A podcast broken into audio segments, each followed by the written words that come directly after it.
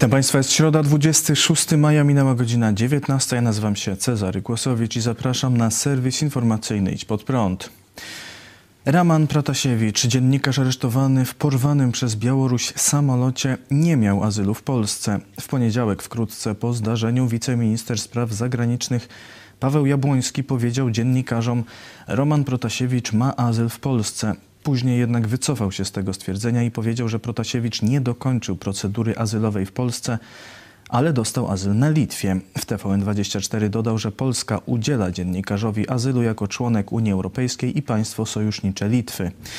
Jak się okazuje, Pratasewicz nie dostał azylu ani w Polsce, ani na Litwie. Informację, że dziennikarz ma azyl na Litwie przekazał na Facebooku prezydent tego kraju Gitanas Nauseda jednak później wycofał to twierdzenie. Pratasiewicz dostał jedynie wizę, na podstawie której przebywał na Litwie. Dziś wiceminister spraw zagranicznych Marcin Przydacz powiedział, że Pratasiewicz w Polsce nie wystąpił o azyl, ale o ochronę międzynarodową. Zajmował się tą sprawą Urząd do Spraw Cudzoziemców. Urząd nie odmówił mu tej ochrony, nie wydał negatywnej decyzji, tylko postępowanie zostało umorzone wskutek faktu, że pan Pratasiewicz przestał zabiegać o ten status. Wyjechał na Litwę, w związku z czym wniosek stał się bezprzedmiotowy, powiedział Przydacz. Inną wersję wydarzeń przedstawiają znajomi białoruskiego dziennikarza. Katarzyna Jerozolimska, dawna dziewczyna Pratasiewicza i redaktor naczelna białoruskiej telewizji internetowej Malanka relacjonowała portalowi Okopres. Roma wyjechał do Polski jesienią 2019 roku po tym, jak zatrzymano twórcę kanału Niechta Władimira Czudziencowa. Zrozumiał, że sam jest zagrożony, wiedział, że jest śledzony. Przyjechał do Warszawy i poprosił o azyl. W tamtym czasie już pracował dla Niechty. Rozumiał, że może mieć problemy, dlatego razem ze Stiepanem Puciłą, innym redaktorem Niechty, złożyli w Warszawie dokumenty wymagane od osób ubiegających się o azyl. Sciepan status azylanta ostatecznie dostał wiosną albo latem 2020 roku. Roma czekał, ale decyzji nie otrzymał. Kiedy zdecydowaliśmy o przeprowadzce do Wilna i wnioskowaniu o azyl w Litwie, udaliśmy się do Urzędu do Spraw Cudzoziemców, by odebrać paszport Romy. Przyszliśmy zapytać, czy możemy zrezygnować z azylu w Polsce, bo zbyt długo trwa proces decyzyjny. Inspektorka odpowiedziała nam wtedy, że decyzję już dawno podjęto, kilka miesięcy wcześniej i że była to odmowa. Informację o decyzji urząd miał podobno wysłać pocztą, ale my jej nie otrzymaliśmy. Poprosiliśmy o kopię tej decyzji, ale odpowiedziano nam, że długo by tego szukać w archiwum i że dostaniemy potwierdzenie na podany adres. Nadal nic takiego nie otrzymaliśmy. Pratasiewicz został zatrzymany przez władze białoruskie w niedzielę.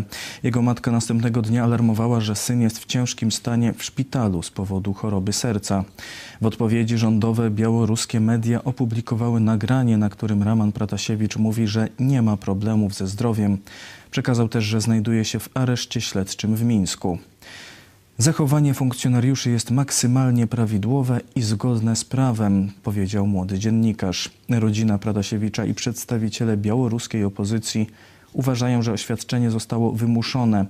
Wskazują, że na twarzy Pratasiewicza widać ślady pobicia. Podobnie sprawę ocenia wiceminister Paweł Jabłoński. Widać wyraźnie na tym nagraniu, jak spojrzy się na to, jak Pratasiewicz wygląda, że był poddawany przemocy. Widać ślady pobicia Widać, że sposób, w jaki mówi, sygnalizuje, że jest poddawany działaniom sprzecznym z prawami człowieka, powiedział Jabłoński w Polskim Radiu. Dziś białoruski reżim wyemitował nagranie, na którym dziewczyna Romana Pratasiewicza, Sofia Sapiega, również zatrzymana w niedzielę, przyznaje się do winy. Jestem redaktorem opozycyjnego kanału Czarna Księga Białorusi, w którym publikuję prywatne informacje o pracownikach służb, mówi Sapiega. Według rodziców 23-letniej dziewczyny Sofia zachowuje się na nagraniu nienaturalnie i recytuje tekst wyuczony na pamięć. Choć sztuczki propagandowe reżimu białoruskiego mogą się wydawać prymitywne, to jednak bywają skuteczne czy w telewizji chińskiej była taka narracja, że no, tam, była, tam po prostu była bomba, no i e, Łukaszenko uratował to, bo on sam wydał rozkaz, żeby ten samolot no, zmusić do, do, do wydał rozkaz, że samolot ma lądować, więc no, skoro jest bomba, no to Łukaszenko jest wręcz e, bohaterem No potem się okazało, że bomby nie było. Jest cała relacja właśnie, jak to takie dramatycznie to wyglądało wszystko, a gdzieś w ostatnich sekundach w mediach chińskich jest powiedziane, no a tak a propos, to oni tam odkryli swojego, swoją drogą, że tam był jakiś taki białoruski opozycjonista i on został zatrzymany. I koniec sprawy. Taki przekaz dostają mieszkańcy Chin, Chińczycy, że to po prostu chodziło o bombę.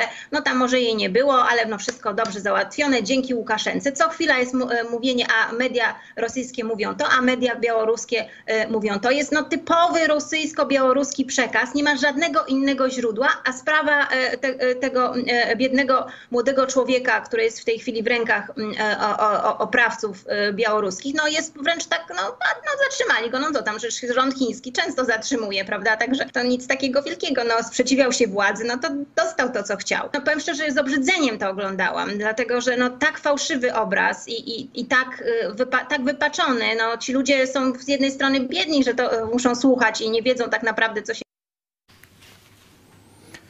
w piątek w białoruskim więzieniu zmarł inny opozycjonista Wiktor Aszurak. Był skazany na 5 lat kolonii karnej. Władze Białorusi przekazały, że doznał on urazu głowy przewracając się w celi. Twierdzą, że odmówił przyjęcia pomocy i umieszczenia w szpitalu. Na dowód przedstawiono nagranie z celi. Widać na nim osobę słaniającą się na nogach, a po chwili opadającą na ziemię. Trudno ocenić, czy jest to faktycznie Wiktor Aszurak. Eksperci cytowani przez Radio Swoboda Zwracają uwagę, że więzień nie przewraca się w wyniku potknięcia, ale osłabienia, które mogło być efektem pobicia lub niedożywienia. Dziś odbył się pogrzeb Wiktora Szuraka. 209 osób zmarło wczoraj z powodu chińskiego koronawirusa, podało dziś Ministerstwo Zdrowia. Łącznie w Polsce zmarło już 73 300 zakażonych osób. W ciągu ostatniej doby stwierdzono 1200 zakażeń wirusem. Liczba łóżek szpitalnych zajętych przez osoby zakażone wirusem spadła od wczoraj o ponad 1200 i obecnie wynosi 6200. Liczba respiratorów wykorzystywanych do leczenia zakażonych także spadła do 925. Szczepionkę przeciw koronawirusowi otrzymało już 12 milionów 900 osób. 5 milionów 400 tysięcy osób jest już uznanych za w pełni zaszczepione. Porozumienie wystawiło kandydata na Rzecznika Praw Obywatelskich. Jest nim profesor Marek Konopczyński, specjalista pedagogiki specjalnej oraz resocjalizacji, niezaangażowany dotąd w działalność polityczną. Rok temu profesor Konopczyński był kandydatem Koalicji Obywatelskiej do Państwowej Komisji do Spraw Pedofilii. Kandydatura profesora Konopczyńskiego ma teraz zostać oficjalnie przedstawiona pozostałym koalicjantom Zjednoczonej Prawicy. Syn prezesa Najwyższej Izby Kontroli składa zawiadomienie do prokuratury w sprawie fałszywego maila o samobójstwie. Jakub Banaś, syn Mariana Banasia, powiadomił, że złożył do prokuratury zawiadomienie dotyczące maili zawierających informacje o jego rzekomych planach samobójstwa.